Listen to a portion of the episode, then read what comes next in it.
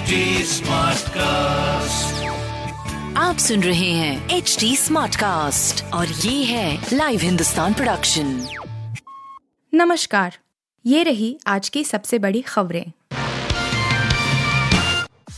कांग्रेस की नई संकट मोचक प्रियंका गांधी हिमाचल फतह से राजीव शुक्ला का कद भी बढ़ेगा। हिमाचल प्रदेश में चुनाव परिणामों के ऐलान के तीन दिन के भीतर कांग्रेस ने सरकार का गठन कर लिया। मुख्यमंत्री सुखविंदर सिंह सुक्खू और उप मुख्यमंत्री मुकेश अग्निहोत्री ने अपनी ज़िम्मेदारी संभाल ली है। मुख्यमंत्री पद के लिए हिमाचल कांग्रेस अध्यक्ष प्रतिभा सिंह की दावेदारी के बावजूद प्रियंका गांधी वाड्रा ने बेहद कम समय में सबको साध लिया।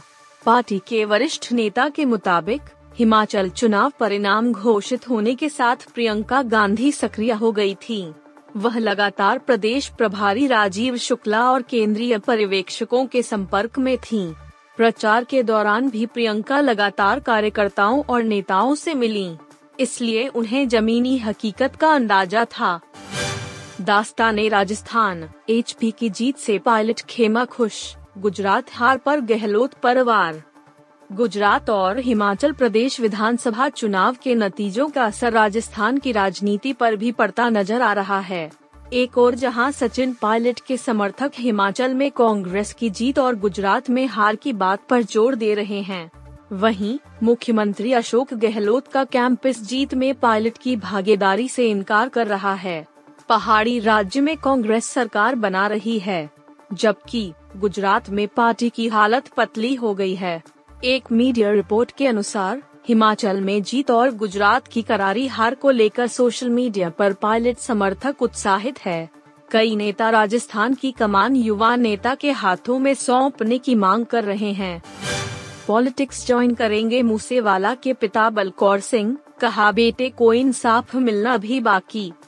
गायक राजनेता सिद्धू मूसेवाला की गोली मारकर हत्या के छह महीने बाद उनके पिता बलकौर सिंह ने बेटे के लिए न्याय पाने के लिए राजनीति में शामिल होने का संकेत दिया।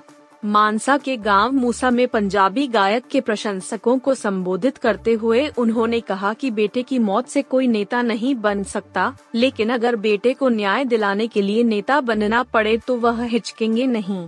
इससे पहले रविवार को वो एक बड़े हादसे में बाल बाल बचे। उनके दो गनमैनों की आपस में लड़ाई हो गई। एक ने दूसरे के पेट पर सरकारी गन से फायर कर दिया हालाँकि बलकौर सिंह सही सलामत हैं।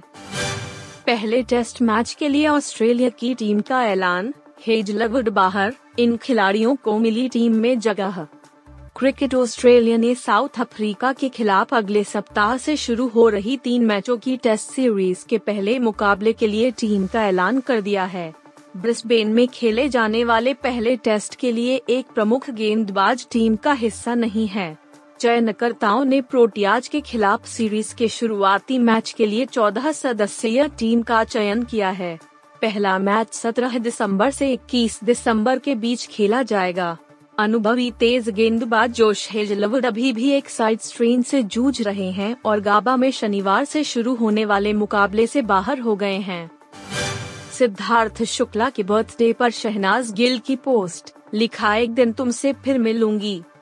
बॉलीवुड एक्ट्रेस शहनाज गिल ने आज 12 दिसंबर 2022 को दिवंगत एक्टर सिद्धार्थ शुक्ला के बर्थडे पर उन्हें विश किया है। शहनाज गिल ने सिद्धार्थ शुक्ला की बर्थ एनिवर्सरी पर उनकी एक डिसेंट फ़ोटो शेयर की है। तस्वीर शेयर करते हुए शहनाज गिल ने लिखा, एक दिन मैं तुमसे फिर मिलूँगी। बारह बारह। डंडा शहनाज ने फ़ोटो कैप्शन में एक हर्ट और एक एंजल इमोजी बनाया है। शहनाज गिल की इस पोस्ट पर कुछ ही मिनटों में छह लाख से ज़्यादा लाइक्स आ गए और कमेंट सेक्शन में लोग सिडनाज की जोड़ी की जमकर तारीफें कर रहे हैं। आप सुन रहे थे हिंदुस्तान का डेली न्यूज़ रैप जो एच टी कास्ट की एक बीटा संस्करण का हिस्सा है।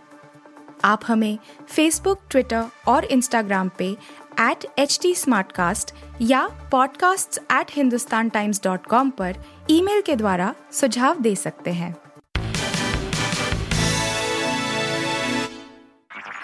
आप सुन रहे हैं एच डी स्मार्ट कास्ट और ये था live Hindustan production HD Smartcast.